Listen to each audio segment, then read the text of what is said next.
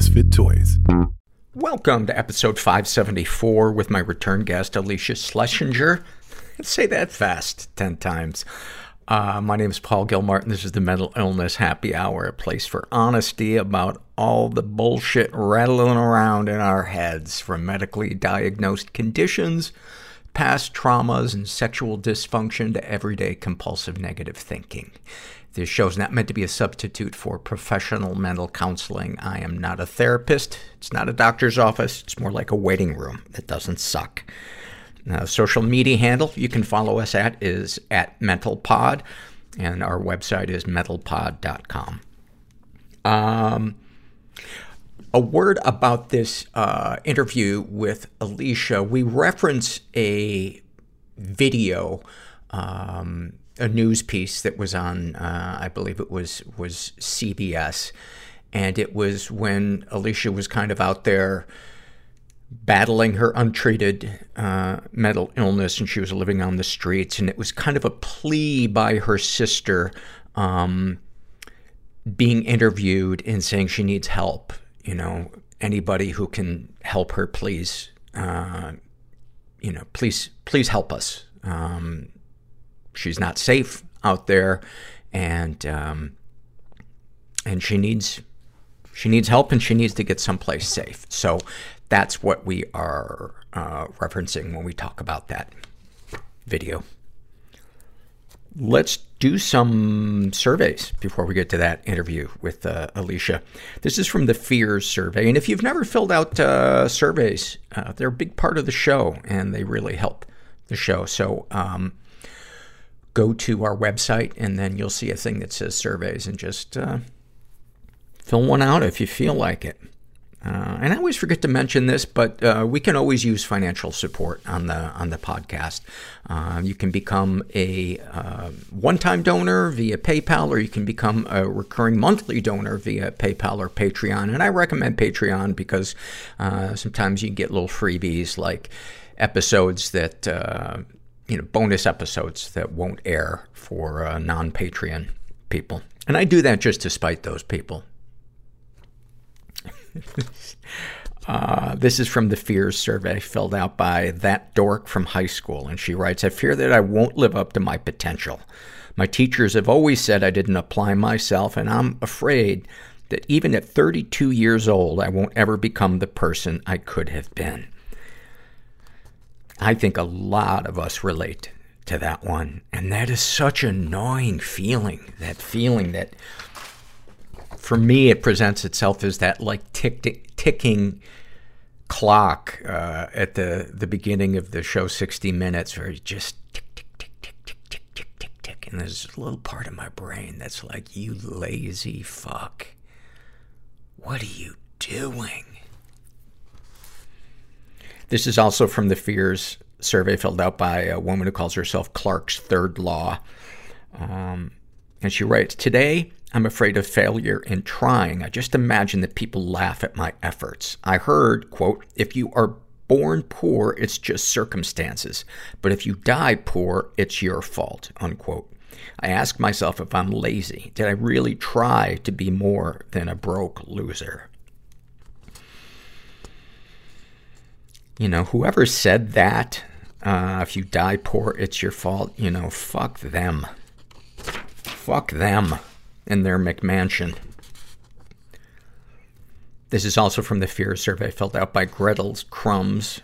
And uh, she writes, I fear that I will continue to fall in love with the most unavailable humans, therefore being alone for the rest of my life, leading to dying alone in a shitty apartment and being eaten by my cats. I have a lot of cats.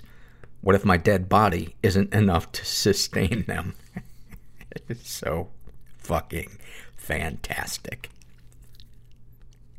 Well, then I think you, you, uh, while you're alive, you bump up the calories. Or maybe you don't care about your cats. Uh, also from the Fear survey filled out by Punk Rock Blockhead, and he writes, I'm afraid that I've gotten too old to die young, and my lack of ambition has made it too late to ever really, quote, become somebody, unquote, or fully function in society. It also scares me how little I care about the future. You know, th- this one really uh, rang some some bells for me. Not the too old to die young, but the quote become somebody.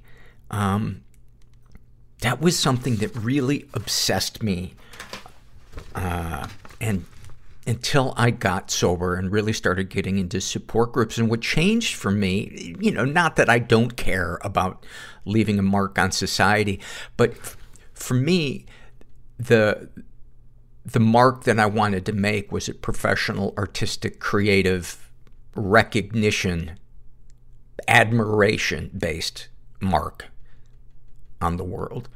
And after I started getting sober, I realized that I can leave a, mark on the world that might, might not be publicized, but being of service where I can, helping other people, and taking the, the things in my life where maybe I hurt other people or I was an asshole and drawing on those experiences and trying to right those wrongs and sharing that with other people who were, you know, who are in a place where I used to be and they're consumed by guilt and self-loathing.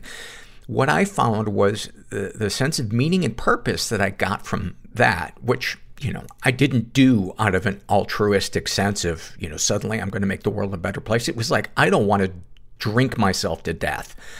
And so just by following suggestions from people in my support group about, you know, trying to be of service, live honestly, apologize when you're wrong, you know, shit we're taught in kindergarten, I began to like myself more. I began to feel less guilty and I began to feel that I was making a tiny, tiny, tiny little difference in the world. And instead of being a cancer on society, you know, I was, uh, a little bit of medicine.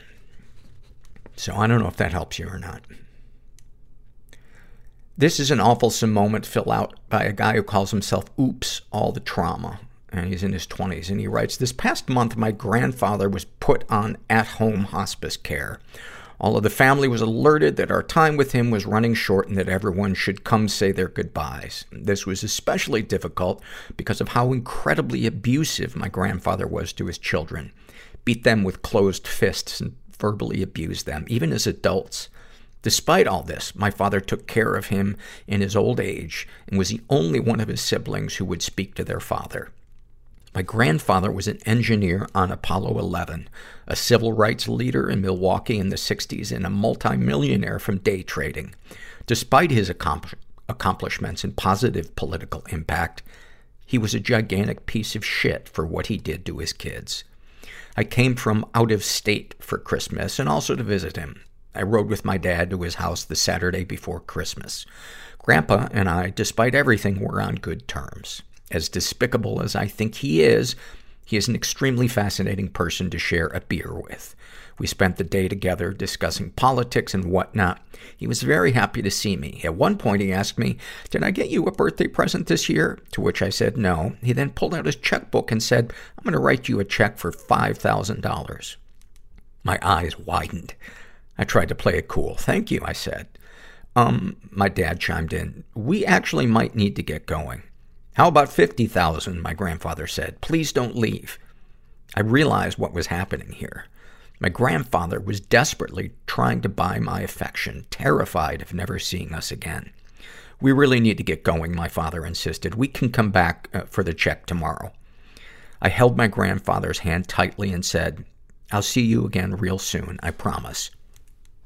My father assured me that my grandfather was not of sound enough mind to be giving away that much money and that I shouldn't take it from him. I figured there was some truth to it, but I couldn't help but fixate on how easily I could make all my financial problems disappear with that kind of money. Goodbye student loan debt. Goodbye crappy apartment. That evening, we got a call from my grandfather's wife that he had fallen. We rushed over. When we arrived, arrived, we found him face down on the floor. My dad and I worked together to roll him over. His eyes bulged out of his skull. His mouth hung agape. As his head laid on the floor, his jaw bounced open and closed. I could have sworn he was trying to say something, but he wasn't. He was dead. We spent the next four hours waiting for the funeral home to come take his body. Sitting in the room with his corpse, corpse which stared blankly at the ceiling. On his desk was a check with my name on it, on it made out for $50. In that moment, I was overwhelmed with a collage of emotions. Frustration that my dad prevented me from making a life-changing sum of money. Utter shock from my first experience with the recently deceased. And a total lack of surprise at my grandfather's final act on earth being the use of money to spite his family. I feel guilty for feeling cheated. As I prepare for my next semester of grad school, trying to budget out how I'll keep my head above water till I can find steady work, I can't help but feel bitter that this didn't have to be an issue. If my father just let me stay a little longer. I feel guilty for feeling this because I also know that a man has died and I wish I could grieve him more than the money. The money that I didn't get. I can't help but picture myself as a greedy, gold-digging vulture who never cared. Wow, that was amazing. And, uh, boy, you are hard on yourself. You sound like such a nice, sensitive guy. And, um, and, and your dad is a fucking miracle. That your dad grew up with this and, and that he could, I mean, truly, you know, I don't know what your dad is like outside of this survey, but he sounds like a good guy, as, as do you. And uh, I don't know if it makes you feel any better. Uh, there, there was a woodworker named Sam Maloof who, for woodworkers, especially in America, was a god. He, you know, his stuff's in the Smithsonian. He just, he's self-made. His stuff is beautiful and organic. Um, and he when he was alive, he lived not too far uh, from me, you know, maybe 40, 40 minutes. And one day I went, because he had a museum of his stuff uh, on the property where his workshop was. And he was like 93 at this point. And so I went and I toured the, the museum, and it was just amazing seeing this furniture in person and running my hands over it. And and I went to the little bookstore they had, and the woman, uh, and I bought his book. And the woman behind the counter said, you know, I think Sam might be on the property today. Would you like him to sign it? And I was like, holy shit, yes. I would love that. So Sam comes walking in, super nice guy, signs the book and he says, "Oh, we're actually uh, expanding. We're uh, we're putting a new building in where I'm going to show off uh, artists that I like, show off their work. Do you want to see it?" I'm like, "Fuck yeah!" And so we go traipsing over to this building and we're walking around. It's still under construction, so there's wires and everything all over the place. And I got Sam's book in my hand, and Sam, unbeknownst to him, snags his foot on a electric cord and he starts falling over. And I go to, to grab him and to keep him from hitting the ground. And as I'm doing this, my brain says, if you let him fall, that book will be worth more money. So I don't know if that makes you feel any better, but we are sponsored today by the online therapy provider BetterHelp.com. They've been a sponsor for years on this podcast, and um, I am so grateful for the progress that I've made in therapy uh, using them.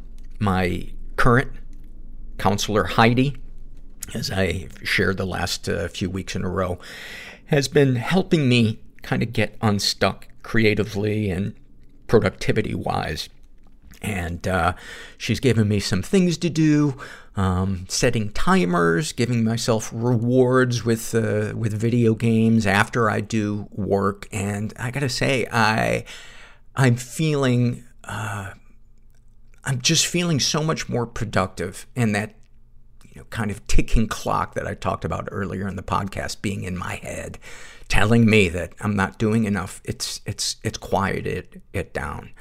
Um, so that's been my experience with, uh, with BetterHelp, among a lot of other things. But they're licensed in 50 states. Um, you can look for a particular area of expertise. You can choose from a variety of counselors. If uh, you, you, get matched with one and it's not a good fit, you can always change counselors. And I'm just a big fan of them. So go to betterhelp.com slash mental. Make sure you include the slash mental part so you, they know you came from the podcast. And then just fill out a questionnaire and you can choose a counselor from the list they give you. And then you can, uh, get 10% off your first month of, uh, of counseling. Um, yeah, check it out. Betterhelp.com slash mental. And then, uh, finally, this is a happy moment filled out by a woman who calls herself Hotel California. She writes, My parents are both still around, and they are somewhat in my life, but they've never been there for me emotionally. I don't think they knew or know how. I can't express sadness or talk to them about my troubles, but I do have one person in my life who's like a mother to me. She's my boss. She's taken me under her wing and treats me the way I wish my mother did. I feel bad for saying that because my mom isn't absent. She's just not there in a way I wish she was. Same with my dad. My boss has become my mentor, my light, my guide. Nothing I ever say or do could be sufficient enough to show how much she means to me and how much she's helping me. Having her in my life makes me so happy. When I met her, I was suicidal. Because of her, I feel like I'm worth having around. I just love her to pieces. Just wanted to share that family doesn't always mean blood. It's who loves you unconditionally, helps you grow, and wants you to be happy with the best life you can ever imagine. Your fear of death is your love of life in reverse. I'm a kinky person. I didn't want to be I'm, I'm ashamed, a sexual being. deeply ashamed. You are I want to live. fucking depressed. But how? I can't do this anymore. I will be uncomfortable so you will be comfortable. Is life just a series of perpetual losses? You're not depressed. We're black. There is no real chance for intimacy We don't do that. without risking being hurt. push it all down. You can't go around it. Ireland, like, we don't do mental health talk. Through is the only path. No one is ever alone. There's somebody else out there Don't forget experiencing the same thing as you. that the places you feel most broken now just gotta look for them. will one day be your greatest strength. And when you find them, it's a great feeling. And I'm suddenly feeling horrible about making that joke, but that's how far I will go to get a laugh because I am empty inside. Ah, you're in the right place. I am here with my good friend Alycia Schlesinger. We've known each other for probably 11 years. Um, you were a guest on the, I believe, the first year of my co- podcast, maybe one of the first 30 or 40 guests, if, if not sooner than that, bec- because you um, are somebody that I've always felt a, a kinship with. And um, ah, boy, have you been through the fucking ringer in the last five, six years. And, and I've mentioned your, you on the podcast without saying your name, but saying a friend of mine is really suffering and she's on the streets. And I don't know what to do, but I can't be around her if she's not going to take her meds because we don't share a reality and it's too painful. And here you are. The Alycia I know and love is back, and I missed you so fucking much. Thank you, Paul. It's really good to be here with you. Thank you for asking me back. And um, yeah, it's amazing. It's been quite a journey. And um, yeah, I'm grateful to be here with you. So where where do we start? Um, I'll I'll share my first memory that something was going on with you. We were at our support group meeting, and you shared. You told me that every license plate on your drive over had six six six in the license, and I went, "That's that's not possible." And it the thing that is so weird when somebody is in a state is psychosis the the right word Uh, I think it is. I mean, I think it is. Um, when they're in that state is they sound completely lucid if you eliminate what it is they're saying the way they're saying it the way you were saying it was not an ounce different Right. than it was before Right. Right. Well, what would I say? Um, you know, I like to start with with the end the end product Right. um, when I'm talking about what has gone on in the last five years. And I think you know it. Um, it ended up that somebody made um, an anonymous donation of six thousand dollars to a place called the Amen Clinics, and I don't know if you're familiar Daniel with them. Amen. Yeah, Right. Yeah. and so I went and had a brain scan.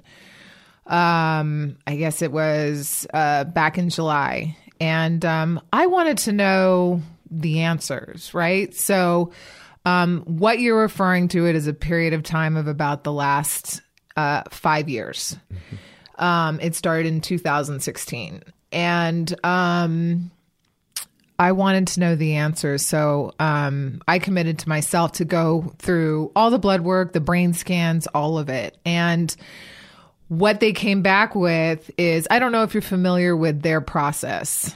I'm I'm not. I, you briefly mentioned it when we were talking on the phone that they take hundreds more images than uh, a typical brain scan. Well, does, they they or- take two. They they do. I don't exactly know the difference between a SPECT scan, which is what they do, and a regular brain scan. I got you. But what they have is they have the largest database of brain scans. Oh, that's what you. Yes, in I- reference to like psychiatric conditions and any anything in regards to mental health, from anxiety to depression to post traumatic stress to, you know, bipolar, schizophrenic, you name it. They they have a brain scan database that covers that. So um, I went in with kind of open hands of like, you know, I'm gonna um, I'm gonna address this, whatever that looks like. And were you? How long ago was this? And were you on your medication when you made this decision? I yes, I was. I was on one and a half milligrams of risperidone, which is a really low dose, and that's where I had been. And uh, it was a family decision, and I mean, I was already committed. So the fact that it was given was Committed an- to doing it? Or? I was already committed to doing it. Okay. But the fact that um, it was offered was like such an incredible opportunity. So my family was 100% supportive of it. And um, like I said, it's an expensive process. So it was, it was about $6,000 And where were you living at the time? At a place in Tarzana, like a sober living, which is um, part of what I have to do to fulfill my obligations for, you know, everything that's gone on in the last five years. So it's a court thing. Which which we will talk about. Yes, we will definitely talk about it. So um, I did the brain scan, I did the history, I did the blood, I did all of it. And um, they found no evidence of mental illness. That for me was a huge, huge um, relief. That was kind of my intuitive hit, but it's very difficult when you have behavior that doesn't add up to other people Right. To share an intuitive hit. Like I, you know that's not like what they're diagnosing me with. That's not really what there's no way that that's what i have. It doesn't make sense. And mm-hmm. i had reiterated that to doctors and i got diagnoses of bipolar and schizophrenia and schizoaffective and you know mm-hmm. and what i said is i don't have like a whole lifelong history of this and i would try and share it with them. But when you're going through the middle of that and there's all these moving pieces people don't really want to hear that Right. so um Well, uh, let me just pause you there. Try to Yeah, remember sure. where where it was that we paused. Help me understand how someone can be experiencing psychosis, um, but not have an underlying mental illness. what they what the diagnosis was that he gave me was a stress induced psychotic episode and, And that's when not considered a mental Well, illness? it's not and, that and- it's- and maybe I shouldn't be getting into the labels because I, you know, I don't want it to, to be stigmatized. I just, I like to try doing the podcast. I like to try to be accurate in how we, uh, the terms we use and- Yes. and, stuff like that because I t- I'm not a professional and I always worry that I'm going to say something incredibly stupid. No, I'm glad you're bringing it up. Um, I'm glad you're bringing it up. It was the first time for me that any kind of diagnosis actually fit.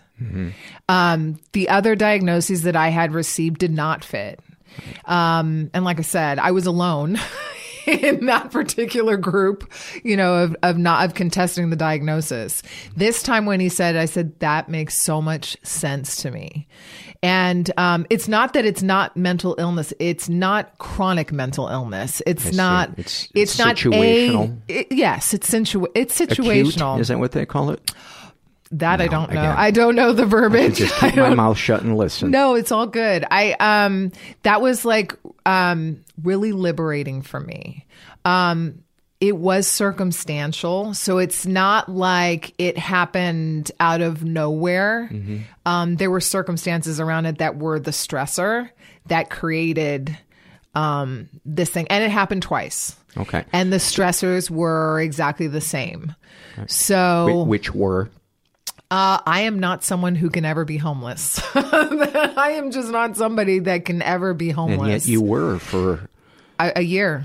a year. And, and I was the first time for two months, Mm-hmm. and I was the second time on and off for a year because I was in this this this experience of psychosis or whatever it was. I was there. Yeah. I was there, and you you would call me and you would say, "I don't feel safe. I want to spend the night in the police station." yeah, I remember that. and because I, you said you believed that that the I, I think the FBI was spying on you, and people were breaking into your apartment, and you were very very sure about it. And there's I tried reasoning with you, and there was no way. So I thought, you know, I'll, I'll, I'll drop her off at the, the police department so she she'll feel safe for the night.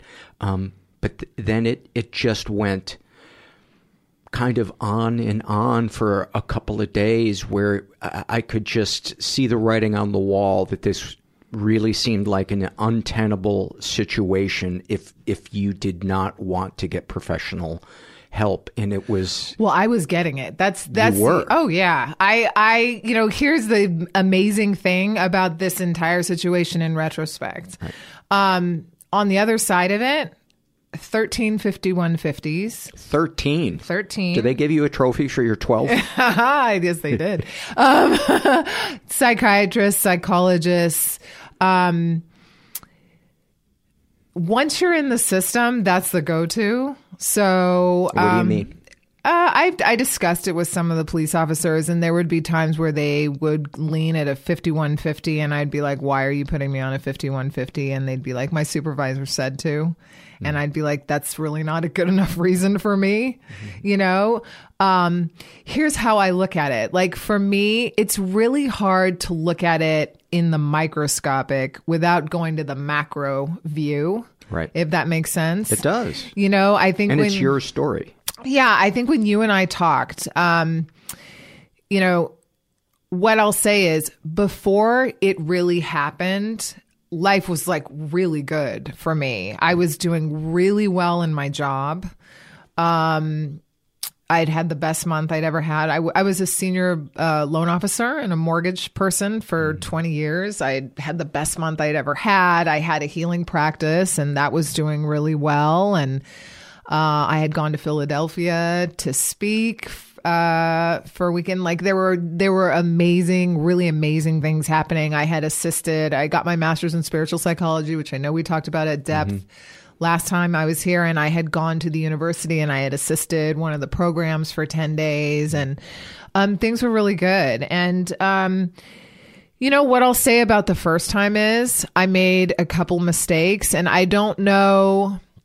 I think my uh, my stepmom and I got into a fight. My dad w- had uh, undiagnosed Alzheimer's, and there's like I could go through all the details, but at the end of the day, uh, we got into an argument. Um, my dad said some things that weren't accurate because of his Alzheimer's, but he wasn't diagnosed at the time. Right. Uh, it ended up being me leaving the guest house where I was renting.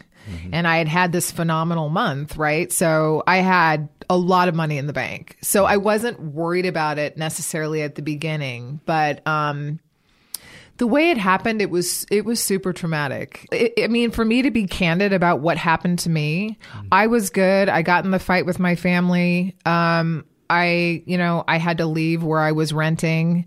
Um, I had a job lined up. But here's the other thing I, I also had all my business wrapped up with my mm-hmm. family. So I lost my source of business. I lost the place I was living. This was all like unforeseen. And then. So stress on top of stress. Oh, stress on top of stress. But I mean, I'd never been homeless. I mean, I'd always mm-hmm. made incredible money. I've, you know, self supporting. It's just not something that I knew anything about. I went to a, a company that I used to work for and I was a top producer there. And I thought I had the job and it was a shoe in and I didn't look for another job. And the election happened and the mortgage rates went up and they went on a hiring freeze. And I couldn't find a job. And uh, before I knew it, I was in my car. So, what I can say about that is that could happen to anyone. Mm-hmm. In fact, like it's my family has like really, um, they've been really incredibly supportive. Um, they dove into, and I was talking to my brother, and he was talking to someone that worked with homeless people.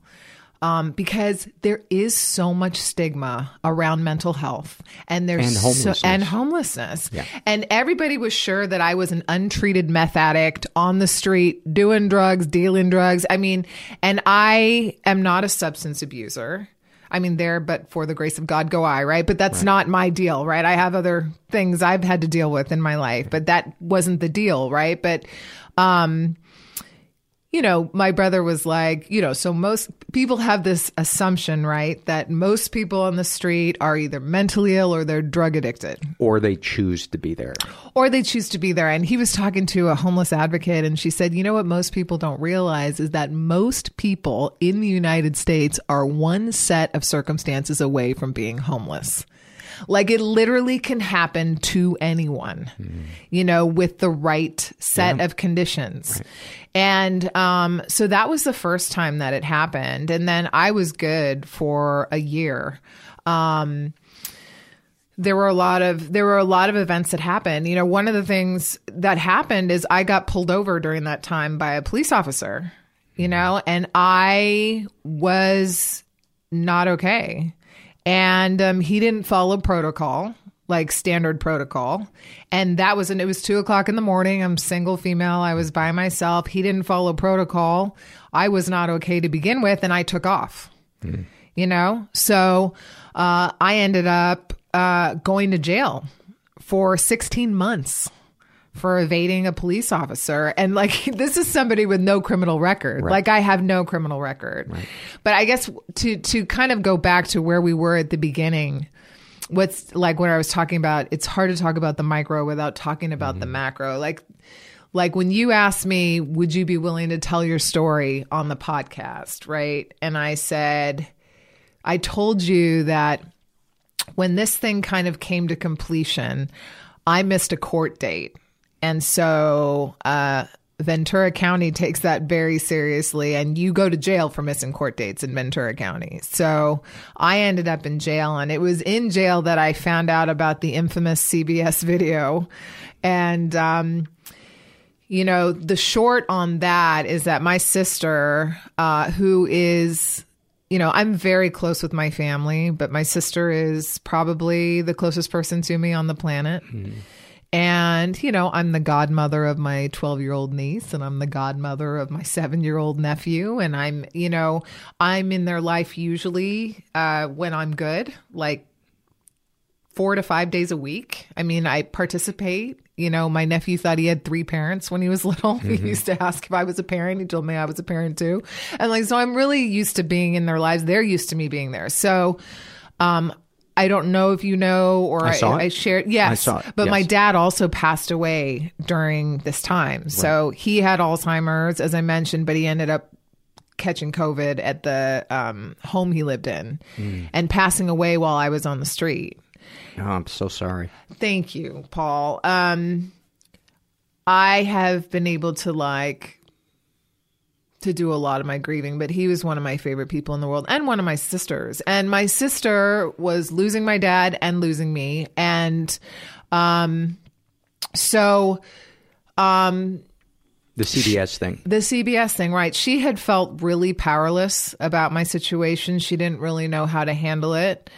Um and CBS approached her based on a letter that she had written to the governor. They picked it up and they she uh, they approached her and asked if she wanted to do the interview. And I know that she was kind of 50 50 and she ended up doing it. And when I found out about it, I thought, my life is over. It is over. That is My story has been publicized. Yes. I'll never get a job. Nobody will ever love me. A hundred percent. And I was like, this is the proverbial like nail in the coffin. Like I'm done. And, you know, I let myself sit with that for maybe an hour, maybe an hour. And, and then I thought, okay, I have 20 years in recovery. I've got a master's in spiritual psychology. I'm certified in NLP. I've got 20 plus years of therapy under my belt. If anybody has tools, I have tools. Uh, people come back. And if there is a way to come back, I will come back. And um, what I had to do was reframe it and give it a really empowering meaning. And I have, um, you know, before this happened, I had a relationship with God.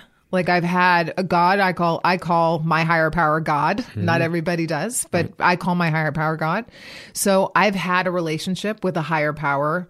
Um, you know, I went to Catholic school. Um, you know, my parents both had a relationship with God and um I really started developing one when I got introduced into the 12 step arena uh, because my mother was an alcoholic. And so I went to support groups and things like that to, to deal with that. And I got introduced and that's where the relationship started. But I will tell you on the other side of this experience, um, it was more about relying 100%.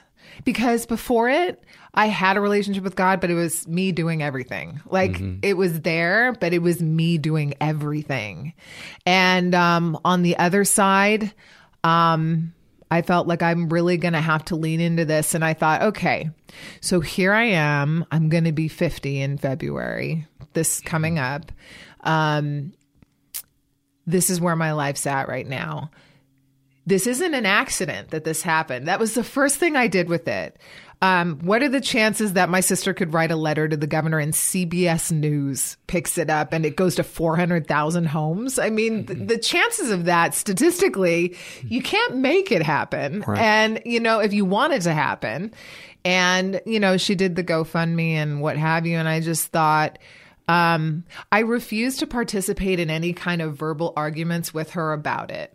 She was having her experience and she was super defensive about the choice she made, and I was having my experience. And I knew if we were going to war it out, like nothing was going to come of that, and, right? and your relationship probably would not survive. No, no, it wouldn't. And and um, you know, we each have our own perspective, but I will say, um, what's interesting about it is as soon as I got into uh, jail when I missed that court date, I was lucid enough that I started using my spiritual tools as soon as I got in there. And did they come get you, or did you turn yourself in? No, I, I mean, ironically, um, I, I have the behind the scenes now. I was uh, working with the public defender's office to reschedule the court date, and I was actually doing everything right, which is why they hadn't arrested me. I did everything that I was supposed to do. My sister called them 34 times that day and begged them to arrest me. She was terrified that I was going to die. So, and that's her perspective. And I, you know, now that I'm good and I can look back at it, I don't blame her, you know, for thinking That's that. so good to hear. You know, I don't, but I, I have to tell you, like, there was an opportunity, right? Like, and and her and I have talked about this because I, I approached her and I said, you know, I'm going to do this interview with Paul, and I think um, my intention is to help in any way that I can. Uh, with my transparency and my honesty about my story, like if I can help anyone, you know, I want to do that. And I'd really like to be really honest about the video. And is that okay with you? And she said yes. And I said, Well, you need to know. I wanted to share with her that when I tell people about the CBS video, you know, they say, Oh my God, do you talk to her anymore? Do you want mm. any relationship with her? And I told her that, and she's like, Wow, do you know people say, Do you talk to you anymore? And I'm like, Right. And so I said, I get it. Like, this is, I guess what I would say is, I'm proud of myself And I'm grateful to my recovery that I was able to have that pause and say, this doesn't have to be World War IV and put myself in in her shoes, right? Mm. And try and look through her eyes. It's so important because she it's it's clear I think to anybody that she loved you and she was out of answers and this was a shot in the dark. Yes. And and then when I do the math, right? It's like she did the video. Um she she did a GoFundMe for me for legal costs and and and it was very helpful. Very helpful because coming out of that um I have different choices. Um and I thought, you know, statistically, what are the chances of CBS picking that up? And then I come out and I'm getting back on my feet, and here's a $6,000 appointment to the Amen Clinic. I mean, mm. I know enough from being in the rooms and being on a spiritual path for 20 odd, 20 some years. It's not, it doesn't seem to me to be an accident, right? I think it seems like it's there for a reason. This and I is just, a part of your path. Right. And like, what can I do with this? Like, he, here I am. And now I look back at it, Paul, and I got a crash course in, I'd never been to jail. I was in jail for 19 months. I would have never thought that would have happened in a million years. I know all about. Uh, Did you look good in a jumper? I have no idea. they don't have mirrors. I don't know. um, you know, I here's a crash course in public defenders, in the legal system, in mental hospitals, in jails, in law enforcement, in homelessness. You are going to be getting so many emails from listeners who either are stuck in some maze of that or have a loved one who is. And uh, yes, I truly believe this is part of your story, but I cut you off. Go ahead. Oh no! And if I can help in any way, I want to because now that I'm lucid and I'm me, you know, I've always when I was 29 years old, you know, I told you I had a career in mortgages because my dad was a mortgage person and I adored him from the hmm. time I was born. I think I was just one of his biggest fans, and he invited me into the mortgage industry in my 20s, and that's where I ended up. And it paid for my degree in spiritual psychology, and I did a Tony Robbins leadership thing, and it paid for NLP, and it paid for all of these amazing things. Hmm. And when I was 29, I was told I was a healer, and I believe that in my heart. You know, it's I'm going to be 50, so I've had 20 years of really um, integrating that information. And when this happened, I thought, oh my God, I will I will never have a practice again. How will I ever help people? And then I just thought, and I had so many people encouraging me, and so many people saying. You walked out of it though. Like you're good. You know, you're healthy, you're strong, you're good. Um, you can help people. You know the path. I know my path. Right. I don't know if I know the universal path, but I know I know what I did and I know the way that I walked. And if I can take that and I can help people with it, I think, you know, it's not just, you know, people with mental health, but I think when you go through any adversity, you know, that's bigger, like when you're like, I'm done, like this Mhm. is it, and like I don't see answers, right? And that's usually when people get suicidal. Right. When they don't have answers and they're like, I'm done, right? We want to envision the plan from start to finish, and we, we we don't get to. Right, right. And so, you know, like I said, um, ironically that that entire year when I was on the street, um, there were so many things that happened, right? In so many ways, it's it has to be God's will that I'm sitting here with you. I was almost trafficked. And Sexually trafficked? Yes. Uh, What Are you comfortable Oh yes, I will share it with you. Okay. I'll just give you the summation. I was almost trafficked. I was driven home by a rapist. I was assaulted four times. I woke up at two o'clock in the morning inside my car with, you know, the battery dead because I had gotten in a car accident. and I was sleeping in it for four months because I didn't know what else to do. And there was a man looking right at me while I was sleeping at two o'clock in the morning on a deserted, dark commercial street. There were no locks, but he didn't come in. Like there are so many near misses, you know, and yet I'm still sitting here, right? I love a creepy gentleman. I don't know if he got. I don't know. You know what? Thank God I woke up. I don't think he made noise. It's like Right. I woke up and here's these two eyes like staring at me, and I'm like, Wow. wow. You know, the trafficking thing. Um, like I said, I have been exposed to so many things through life experience that I knew nothing about. But it's not intellectual knowledge, right? It's experience. And so I was walking down the street one of those nights and I bumped a girl on the sidewalk and uh, I probably said something to her. Uh, I don't know what I said to her. Uh, nothing off the charts, I would imagine. But um, she turned around. She grabbed my arm with one arm. She grabbed my purse with the other. She tried to steal my purse. I held on to my purse. Now, this is in Woodland Hills. Mm-hmm. Woodland Hills. At, at like nine o'clock. Right. And then grabs my arm and starts pulling me up the grass to the door of this house. About four minutes later, seven guys run out of the house, like on cue.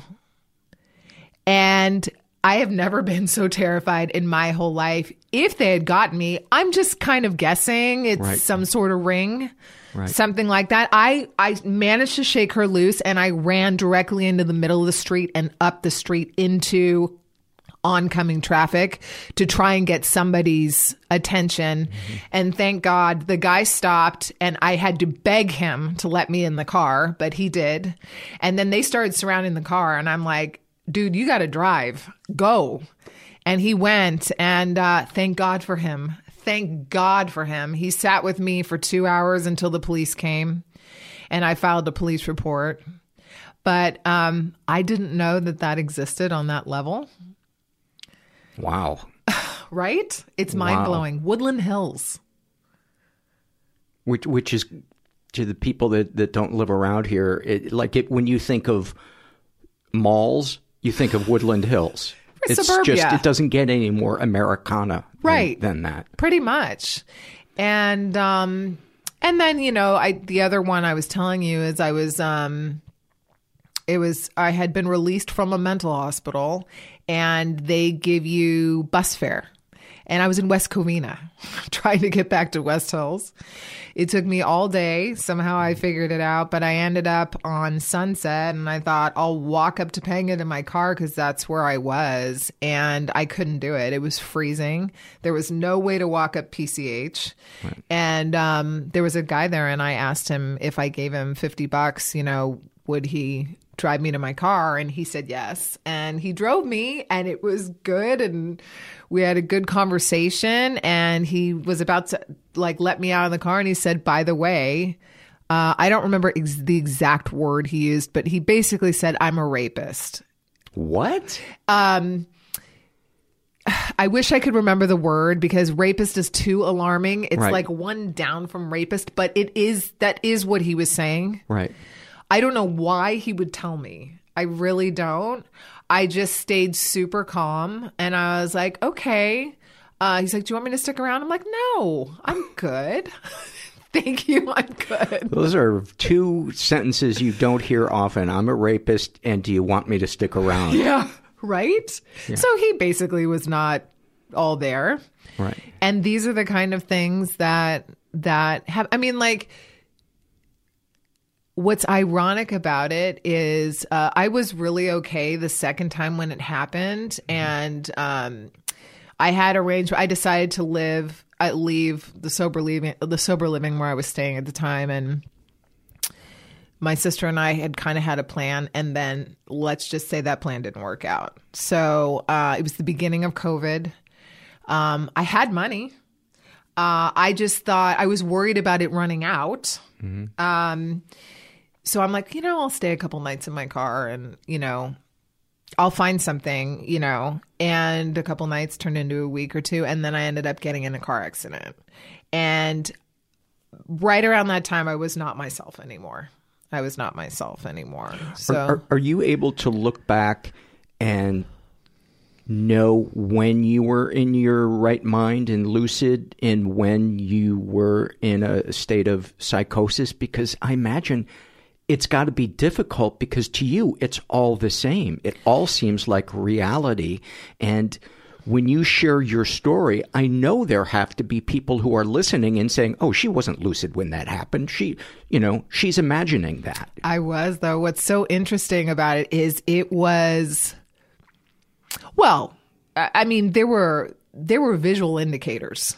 You know, there were visual indicators that people that saw me were, it was obvious I wasn't okay. Right. It was not obvious to me I wasn't okay. Right. So when what I will say, I can't say it. I can't make generalizations. I don't want to do that to people, but I can say, you know, what was it? A stress-induced psychotic episode. So what was it? Psychosis.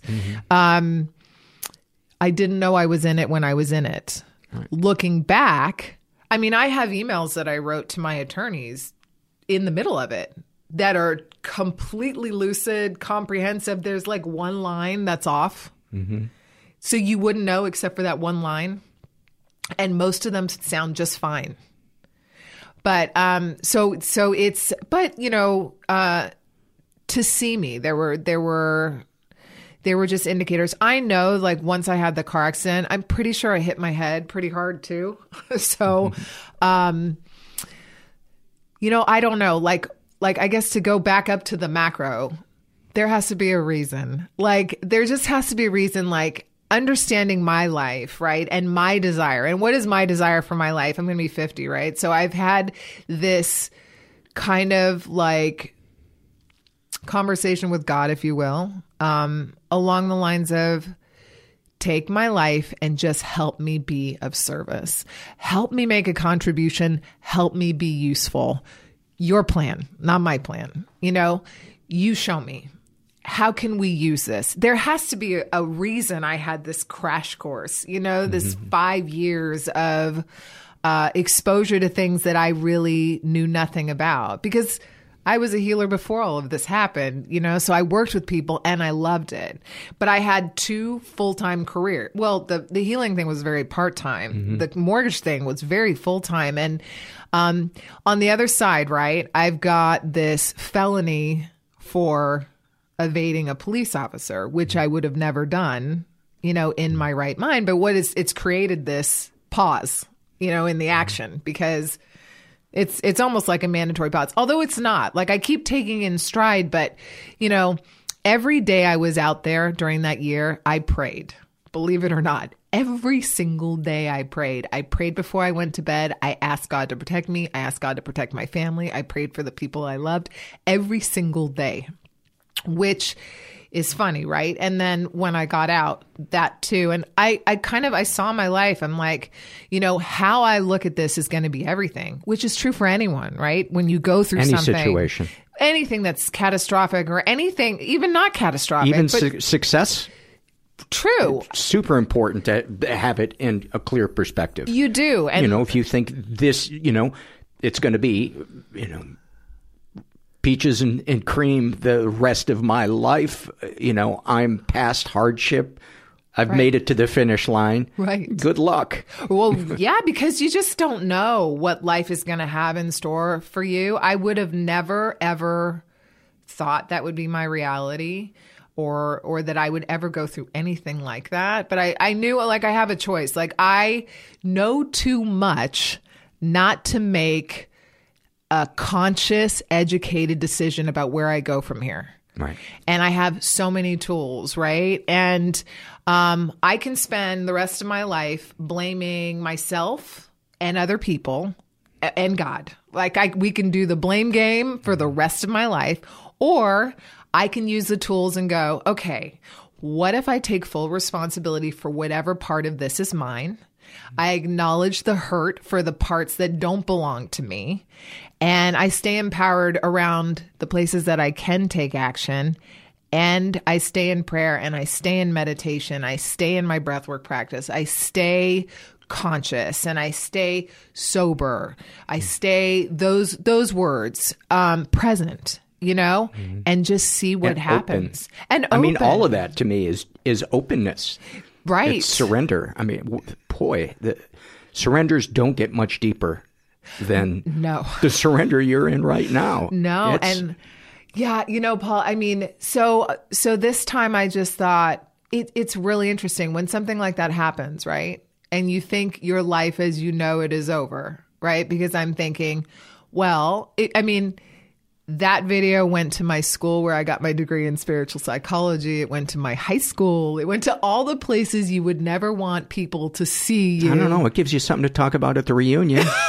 I'd skip There's just no awkward chatter. Get right into it. No, but I mean, really, like you know, when when that kind of thing happens, like you know, and you think I'm not, I'm not getting up from this. You know, there's a lot of time to look, and I just started looking over my life, and I just thought, and you know, my dad passed away, and all of that, and I thought, what do I really want?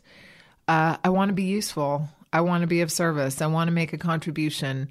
Um, I have purposely and intentionally withdrawn my energy from the mortgage business um, because it was so difficult to try and launch in the direction of healer, speaker, writer, uh, advocate, uh, whatever that direction is, right? Mm-hmm. Um, there's just not enough of me and to have relationships and and other things in your life you know and so i um you know, I did a lot of work around it. Let's just say I've done a lot of work around it, looking at my part, looking at what my part was in the past and why didn't I get to where I wanted to go and what do I want and that sort of thing. And so I am walking this path of that's my plan today is like, let me see what it looks like to walk in the direction of my dreams and be I'm gonna like I had a healing client in uh, I think you and I it was like 2011 when you interviewed me and I, I formally launched my practice in 13 and um, I was still doing both and I had a healing client um, a young man in a wheelchair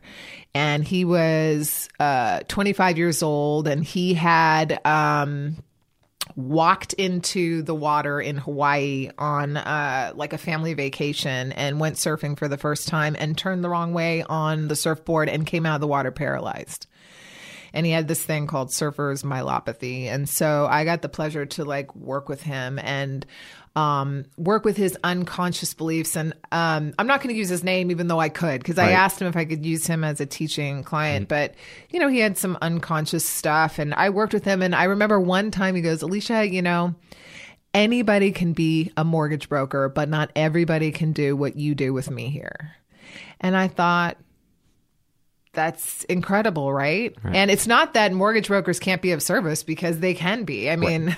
if anyone's gone through the mortgage process, they know it's that's yes. that's scary all on its own yes. too. But but is it your wheelhouse? You right. know, I think the longer we live, the more we get a sense of, you know, at least for the time being, this feels like it's my wheelhouse. This feels like um, I'm swimming, you know, downstream. I'm not fighting. Yes, and I think you remember, like uh, I interviewed you on my on my podcast at mm. uh, Empowered Purpose Radio, and like I was, I wanted to hear about people that felt like they had found their purpose and their mm. calling, and it's like you look at you, and um, that's what it feels like for me. It's like um, it's what I love. It's what light me. It's what lights me up. I, I, I felt it uh, first month I knew you in our support groups, one of my biggest breakthroughs in dealing with my trauma, and I've told you many times, was uh, at, a, at a meeting where you were the person that spoke, and you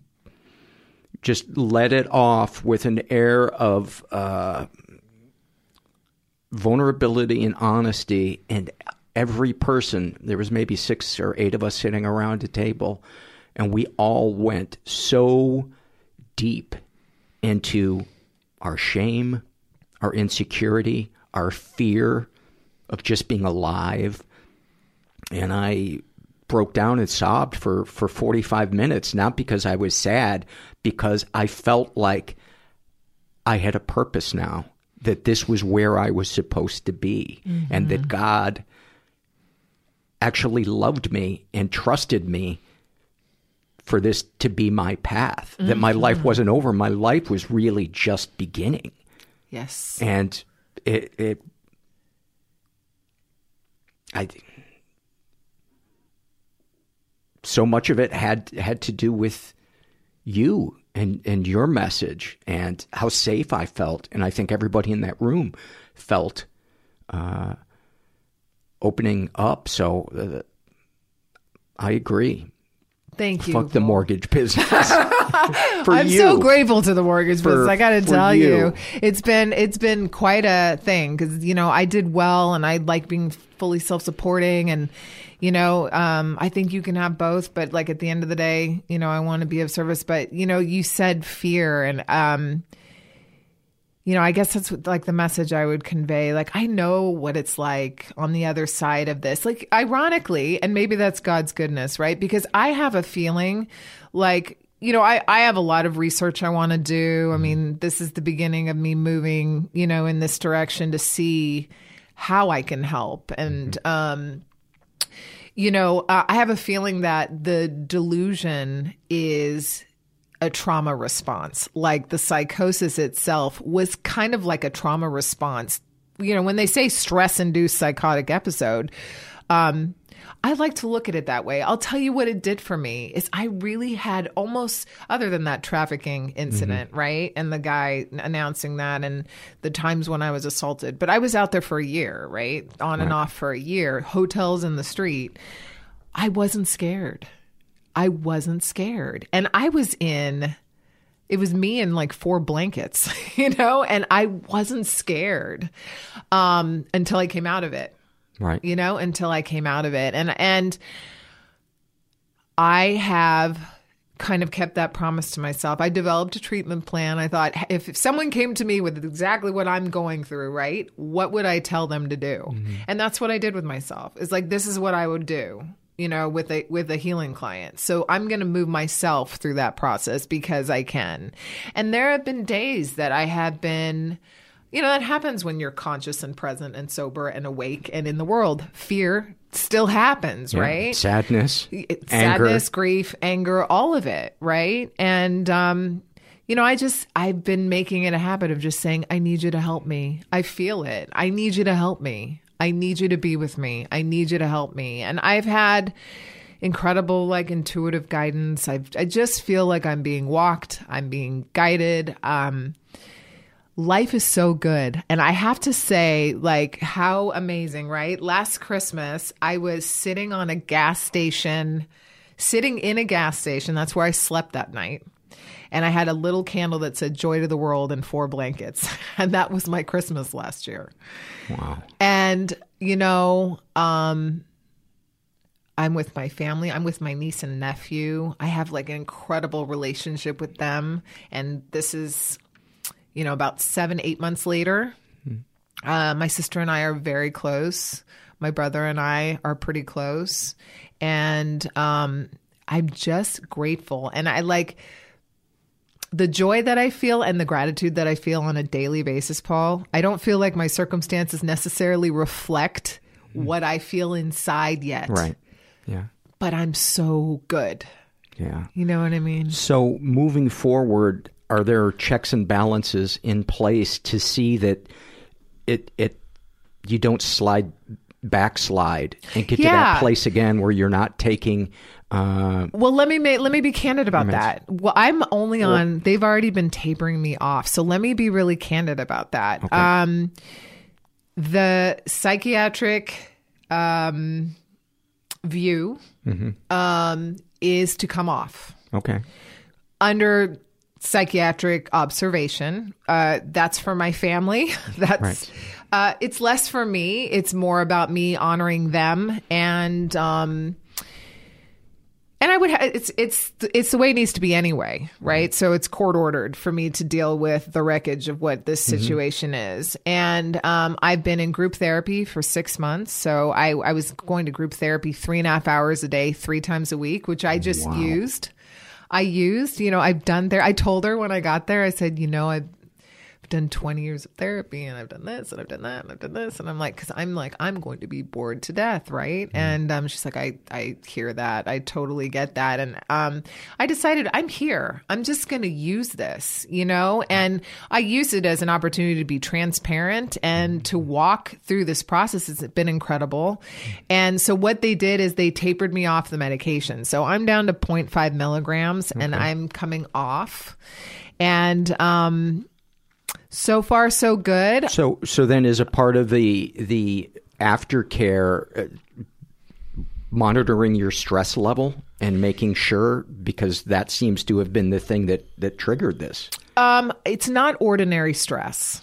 Okay. I'll tell you that because I, if if it were ordinary stress, it would have happened a long time ago, and it would have happened in like a lot, you know, because my job itself was so stressful, just monitoring people's rates and you know the other things. But it's it's um it's exorbitant amounts of stress. Like I said, the stressor both times that it happened was um, ending up homeless. And I think that was the thing that moved me beyond. It's a day to day thing. I'll tell you what they said uh, at the Amen Clinic is they said you're kind of an anomaly to us Wow. um, because your brain activity doesn't match up to any kind of but they're testing me to make sure there's no uh, inflammation no traumatic brain injury no lyme disease no toxic mold anything like that they want to take out all medical reasons that something like that could have occurred gotcha. but um, yeah, I hear you. And I'm staying vigilant because I certainly don't want to go through that ever again. So um, yeah, I'm present and supported and vigilant and just taking it a day at a time. And um, but but life is good. life is good. So good to have you back. So Thank good to have you Paul. back. I love you so much. Oh, I love you too. I'm so grateful for you. Thank you for having me. I, I really appreciate you going so deep and saying it all publicly and owning your story because uh, society, uh, in many ways, is not ready to treat um, afflictions of the brain the way we treat afflictions of the other parts of the body. True. I, you know, he talks about that a lot. Daniel Amen talks about that. Like psychiatry is the only medical discipline where they don't um, they don't look at the organ that they're um, diagnosing and you know what happens. I don't remember if I shared the statistic with you, but what he shares is that um, it's I don't have the exact number I was looking for before I came on here because I wanted to have his mm-hmm. statistic, but he said something like. 4% of psychiatric diagnoses are accurate. It's a really small number because most mm-hmm. of the diagnosis is subjective or it's based on mm-hmm. behavior. But what he pointed out is that a lot of symptoms um, and behaviors can masquerade like it's mental illness. It can look like it's mental illness, but it could be traumatic brain injury. It could be Lyme disease. It could be there. There these other options, right? People have had concussions; they don't remember. Um, there's side effects to a lot of the psychiatric medication, and I, I, I know a lot of people that it has helped.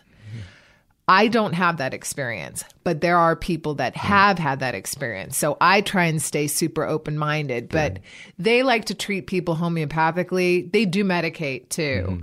Um, but they, they prescribe a lot of, um, like supplements that, um, they ask a unique question that I think is not asked enough. And you just basically said it. And the, the question they asked is, how far are you away from a really healthy brain? And how can we get you to a healthy brain? I mean, that's not something you hear when you go to the psychiatrist. They're not Right. really interested in your healthy They brain. usually ask, "Do you, you know, do who's your insurance?" And you know, I've been blessed with really loving and compassionate and really great psychiatrists. I really have. Um, they they I've been fortunate. I will say that um, for the ones I ended up with. So uh, I'm grateful to them, you know, for being present and aware and and tapering me off. But I mean, I think the Amen clinics, you know, have like an incredible thing going on there, and um, you know, they're doing incredible work, and I want to support that too because I think that that's so accurate. You know, Right. Well, thank you so much for coming on, and I will forward all the emails that I that I get to you. so look forward to it. Yeah. Thank you, Paul, so much for having me. Wow. I, I don't know if I can find words to, to really express how grateful I am to have her back in my life and to, and to see her well and, uh, and thriving. It's so nice. Let's dive into some surveys. This is from the survey, uh, sexual abuse or violation of a young male by older female. I always hate that title when I read it. Like, really? You couldn't find a more succinct title for that survey than that? Uh, this is filled out by a woman uh, who calls herself painfully candid. She uh, was the victim of sexual abuse outside of uh, events here and never reported them. Uh, she's in her 50s. Um, and she writes, At 13 or 14, I kissed my infant nephew on the lips for what seemed like a long time. It may have been 20 or 30 seconds. My slightly younger sister was with me in the front yard and yelled at me to stop. I did.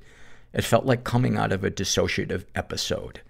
I had no interest in, appro- in, in inappropriate touching of his or any other child's genitals, and it wasn't premeditated. I never fantasized about anything like that. At 14, I don't think I had any sexual fantasies. My younger sister, who had stopped me, had taken pics. I handed her my camera to take pictures of our nephew. She later showed me in private the pictures that she had taken. I told her it was wrong and I would never do it again. I tore up the photos. This was all in the 70s before digital photography. She really woke me up. I never did it again. I don't have sexual feelings towards children at all. Never have. I'm not making excuses, but I had been molested by my brother, who was eight years older, when I was about seven, behind our house in a play fort he built for us. Add repeated verbal assaults on the elementary school playground by one boy who said he was going to kidnap me, take me to his castle, and rape me. Add a second boy in middle school who repeatedly sexually assaulted me, and a covertly incestuous mother. I was confused and scared as hell with no one to go to. I felt I had to handle everything on my own. Classic latchkey kid. I'd also been bullied in grade school and was told by my mom to, quote, just ignore it and they'll stop, unquote. Instead, it accelerated. In elementary school, I eventually fought back physically, which seemed a hell of a lot more effective, and I didn't tell my mom. Remembering these things, what feelings come up? Regret. How stupid was I? Confusion and disbelief about who or what I was. Shame because of what I did. Do you feel any damage was done? Was it innocent and natural or somewhere in between? It was probably in between. On my end, it was innocent in the sense that I did not understand boundaries, but not natural. Uh, not something sh- that should have ever happened. Uh, uh, let's see. If you've never experienced one of the above situations and is only a fantasy, how does the fantasy make you feel? Do you feel it's something that might happen one day? No fantasy. Unless you count my, quote, grown-up fantasy about being the filling sandwich between Keanu Reeves and Val Kilmer, both men my age, by the way. Thank you so much for that survey, and I think such a great example of um, things that kids can can do when they're confused and they and they grow up in chaos and and and they don't have boundaries. And uh, you know, I I hope that you're not beating yourself up uh, about that because it does seem uh, like something that you know, while inappropriate, was still innocent. Um, you know, those two things are are are not mutually exclusive. Um, but thank you for your, for your honesty and sending you, sending you some love. This is an awful moment filled out by a guy who calls himself Fuck Me. And he writes, closing my brother's eyes after he died. I still feel guilty about it, thinking it wasn't my place to do so. I don't know if it was really putting him to rest or what the fuck was the meaning behind it. It feels more awful than anything and fucking selfish. His eyes still looked like he was in there. That wasn't my responsibility. Fuck. I don't know. That, that had to be hard. That had to be really hard.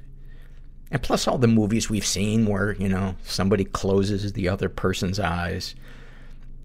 I don't know what I would do. Maybe I'd split the difference and throw some shades on them. You know? Maybe you close one eye so it looks like they're winking. You know, form their hand into a thumbs up. And then people come in that view the body are like, oh, he looked happy to die. Or if you didn't like him, uh, you make him suck his thumb. And you have an open casket. I hope that helps.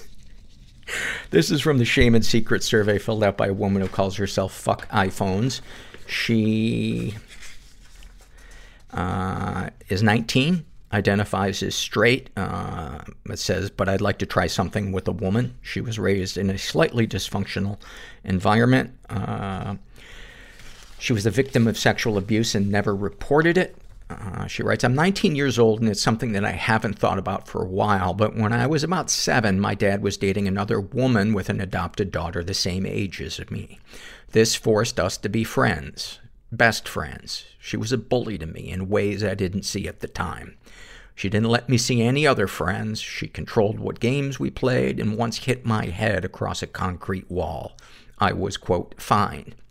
Anyway, after school, she used to take me up to her room and we would undress, completely naked, and get under the covers. She would then get me to go on my hands and knees whilst she licked my ass and vagina. I didn't know how I felt about it at the time. I guess the sensation was nice-ish, but I felt so ashamed and didn't want to do it back. But she made me do it back. I tried to fake it by licking my finger. She always knew it wasn't my tongue. By the way, I had the same experience once with an older uh, uh, neighbor uh, on my block. He was about four years older than me, so um, yeah, it's fucking awful. One day I remember her mom walking in just after we got from beneath the covers and asking why we were naked. That was the last time it happened. I spent a lot of time anxious around that girl, but when I went to secondary school, I finally was split up by being in a different class. I found new friends and she started to get bullied. I later found out she had some learning difficulties, which would explain some of her attention-seeking behavior and lies. I became very anxious that she would tell people about what we used to do. Uh, I struggled to eat. I became very unhappy for a short while, and one day after school, I managed to tell my dad. He listened and said he was sorry he didn't know, and told me these things happen a lot and it was nothing to be ashamed of. For the first time in a short while, I felt okay again and managed to eat my dinner that evening. I knew the girl was the same age as me, and I don't blame her for that. She was adopted because she was put into care after being sexually abused by, a lot by her father. So now I know that I feel sorry for her. I'm over it now, but I have a problem with germs and contamination, especially with my family. I cannot drink from the same glass. Some days I cannot be touched by them or touch them. I hate kissing people, but maybe that's because I haven't found someone I'm attracted to just yet. Anyway, I don't know if that's related, question mark. Being intimate now is really hard. I've never dated, but been on dates with a few very nice guys. Just the moment things get intimate, sexually, I run. I lost my virginity uh, on a night out to a guy I just met. Me and my friends went back to his shared hotel room and I was kissing him, but already told him I didn't want sex. He forced himself on me and managed to get my pants down and enter me a little bit. He kept trying and I kept saying no. His friend beside us, who was with my friend, finally got him to stop by saying, mate, it's obvious she doesn't want it. And so he stopped, uh, and went to sleep. If that other guy wasn't in the room that night, I knew things could be worse. I slept for a few hours and his friend beside me asked if I was alright and held my hand, which he then led to his area. I was crying and giving this guy a hand job in a bed next over. What the fuck, right? When it was light enough, I woke up my friends in the room and I stole 20 pounds out of his wallet from the guy to get a taxi home. I thought the least he can do after taking my virginity without consent. I've had sex a few times after because I thought, why not? Now I'm no longer a virgin and have no one special to save it for. I slept with someone 10 years older. I hated it. I slept with my friend the only time I was sober enough to give, give consent, and I enjoyed it, but he let me, left me straight after and told me if I ever told anyone, he would never speak to me again. He then told people and said I got him drunk. I slept with another guy, fell asleep halfway through, and he kept going at it even when I was half asleep. I could barely sit down the next day. Anyway, sex to me now is ruined and it's barely even started. I don't trust guys anymore. I feel ugly and unworthy. Sorry about it being so long. It's nice to share something I keep to myself. Well, I'm really glad that you found an outlet to express that. Uh, it's really, really important in processing shit. And my God, how, how could you feel any sense of trust after the, the shit that you've been through. Um, it makes sense that you're feeling the way that you're feeling. And, uh, I just, I just want to encourage you to keep processing this, whether it's with a therapist or a support group or close friends. But, I mean, that is a big fucking wound on your soul. Darkest thoughts. At night especially, I always think about how people would react if I were to die or if I was seriously hurt. When I was younger, I wished to break bones. I'm not sure why. Being the youngest sibling, I got plenty of attention. I think I just like attention and want it. Well, you know, the other thing to consider too is what was the type of attention? Because sometimes attention can be unhealthy attention. And I'm not saying that was the case, but it's certainly something to think about when you uh, say, well, you know, I wasn't ignored. Darkest secrets, uh, I'm not really sure. That makes me feel incredibly boring. Uh, sexual fantasies most powerful to you. The idea of having sex with another woman excites me. It's just something I've never done, but I want to try. Also, also older, married, stable men. When I see a man in his 40s, I look at them and their wife and feel jealousy. I want to be in a stable marriage with a guy to look after me. I find the idea of them keeping me safe behind their wives' back so safe and sexy. What, if anything, would you like to say to someone you haven't been able to? I would have told the old man at the bus stop the other day that winked at me uh, and wasn't stopping, staring, to fuck off. I wish I did uh, then, but I'm timid like that. He might have been dead. Was he moving? What, if anything, do you wish for? I wish that when I travel and leave home for months at a time, that I don't get homesick and let it ruin the present experience. I also wish for my brother to find himself help. I think he's addicted to skunk and alcohol, but he denies it. He has no job and is putting on weight. Uh, he self-medicates with Valium or Xanax bought on the internet. It makes me sad, but I don't know how I can help him. Well, I know how you can help yourself. And that is by going to a support group for the loved ones of addicts or alcoholics. And that will help you um, understand boundaries and how to not forsake taking care of yourself um, and conflate it with what you think is helping somebody else because it's fucking confusing when you somebody close to you is is rocketing down to the to the gutter from an addiction or untreated mental illness. But thank you for filling that out. This is a happy moment filled out by a gender fluid person who re- refers to themselves as Manu. And they write, I've been going to EMDR therapy for sexual trauma and had just had my third session earlier today. I felt n- numb throughout the whole session. Couldn't really connect to any strong emotions while describing objectively horrifying things. Made me feel like I was failing therapy on top of failing at a lot of other stuff in my life. Then in the evening, I put on my headphones and listened to your latest episode while doing chores around the house, my usual self-care routine. And at the end, where you spoke with tears in your voice about how it felt to open up about the things with your mom and your feeling of connection with us listeners, I broke down crying with you. It was such a relief, and it felt like all the pent-up things that wouldn't budge during this session came loose and gave me the realization that feelings of togetherness or empathy can be just as powerful emotions as anger or sour, sorrow to process my trauma.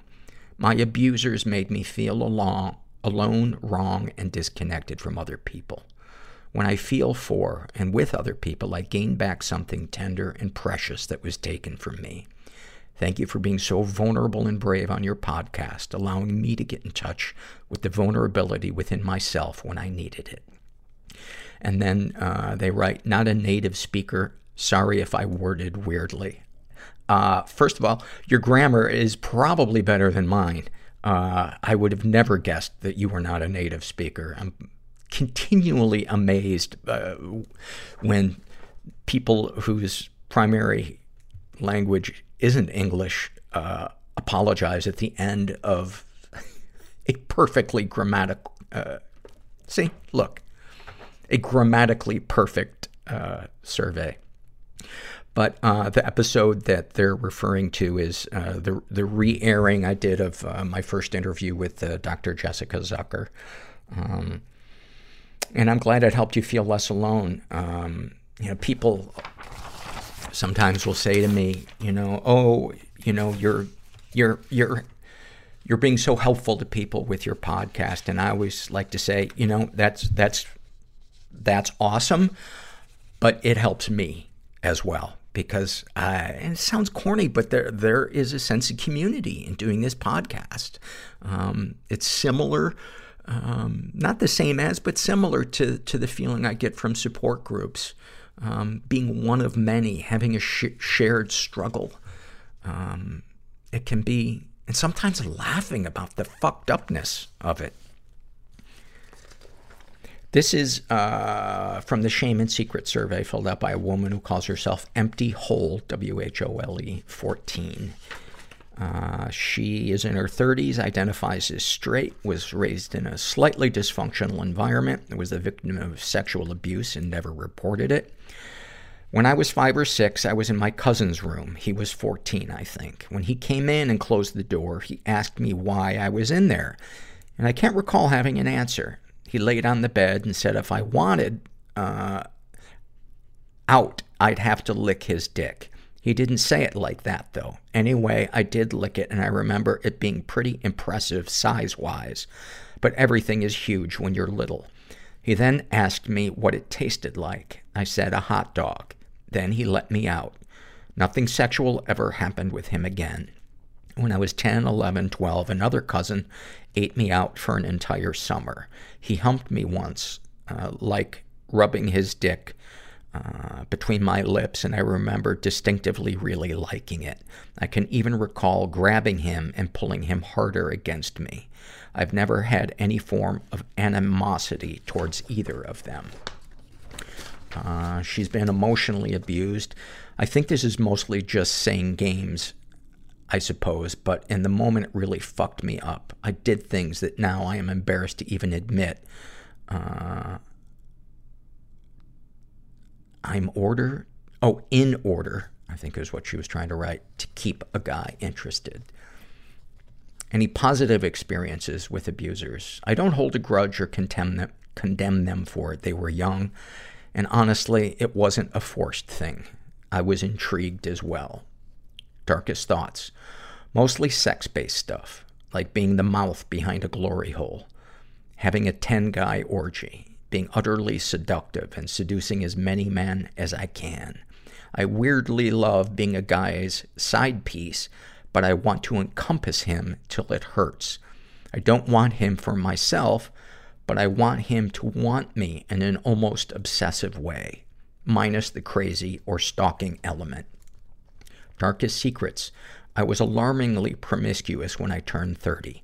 I would troll Craigslist and meet random guys to blow and go. Once met a much, much older man who I allowed to do BDSM with me. I sometimes watch bestiality porn because it makes me feel dirty and I love that feeling. Uh, sexual fantasies most powerful to you, being made a sex pet. I want to please. I want to reward, I want to be rewarded for doing a good job. I want to be punished if I misbehave, but I mostly want to make someone feel the way I wish someone could make me feel.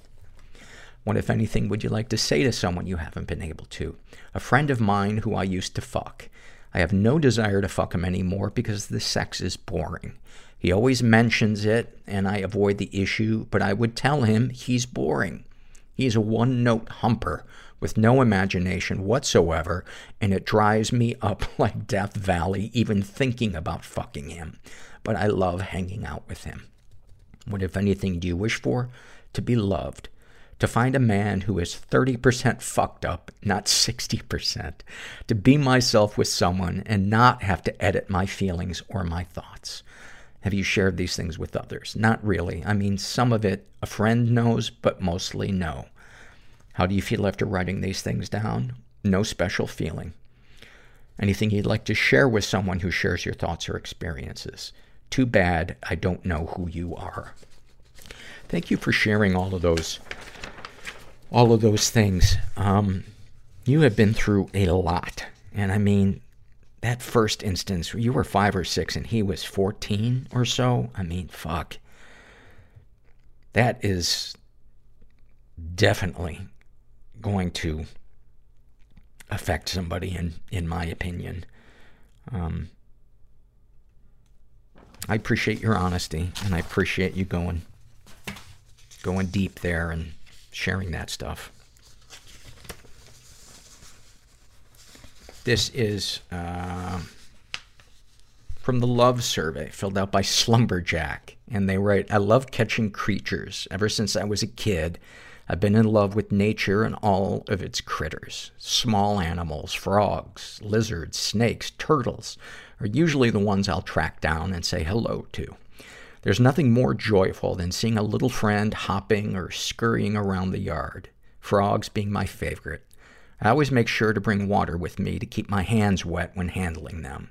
They drink by absorbing water through their skin, and human contact can dry them out and even transfer har- harmful chemicals to them if you're not careful. The reaction from people is always the same when they see me suddenly drop down to my knees and grab a frog with my bare hands. They ask, What are you going to do with it? This question always confused me. What do you mean? I'm going to say hi to this big old handsome squishy boy. I'm going to hold him up to my face to gaze into his beautifully detailed speckled eyes. I'm going to watch his throat muscles bob up and down as he breathes and hope that he sings so I can see it puff up to that fun bubble shape. I'm going to admire the intricate patterns on his skin that help him camouflage to his surroundings and complement his st- striking yellow color on the inside of his thighs. I'm going to feel all his little toes grip onto my finger as he relaxes and realize I'm not about to make him my meal. Slowly, his heartbeat and breathing will return to a normal pace, and he'll let me turn him around so I can continue observing him. I'm going to get my hands wet with his little squishy body and not care if he spitefully pees on me. And when I've finished saying my hellos, or when he gets squirmy again, I'll lower him back down and watch him hop away in a fashion that only froggies can do. It's one thing to see a frog on TV or in photos, but to actually handle one and feel its little life force in the palm of your hand and know that each of these critters have their own unique personality is something that never gets old to me. Wow. Wow. That just made my fucking afternoon. Thank you so much for that. And then finally, this is uh, a happy moment filled out by Derek. And he writes, Today I took my daughter for a walk while I did all the walking today while she sat up high on my shoulders. We usually walk to the park. She likes the busy street and all the vehicles rolling by, so we walk a couple blocks on the busy street onto a slower, quieter one. I keep my phone in my pocket, unattached to the rest of the world, except to snap a couple pictures of her. She loves to call out car, bus, train, geese, acorn. She's just so happy and curious. She doesn't like to walk uh, a set pace on a set route and get back home. She likes to stop, look around, play in the dirt, and do a little walking in between all that. And of course, she loves to run. I want her to remember being happy and safe and loved, just for being who she is. I was incredibly suppressed and discouraged from speaking and expressing myself as a child. So if my kid wants to fucking be happy and scream, you're damn right. I'm gonna let her. I'm gonna let her. Shit, I'll scream too. It's more fun that way. She's so fucking elated to be alive, and I don't want anyone to ever take that away from her, especially not her parents. When I was her age, I was being abused physically, verbally, emotionally, and sexually, all at home. I don't want that for her. Wow. Wow, so bittersweet. There are few things that I love as much as seeing a parent be present and loving with their kid. It's so beautiful. It's so beautiful. Well, I hope you guys enjoyed today's episode. And if you're out there and you're feeling stuck, just never forget that you are not alone. And thanks for listening. Everybody I know is bizarrely beautifully Everybody I know is bizarrely beautifully fucked up in some weird way. Bizarrely beautifully fucked up in some weird way.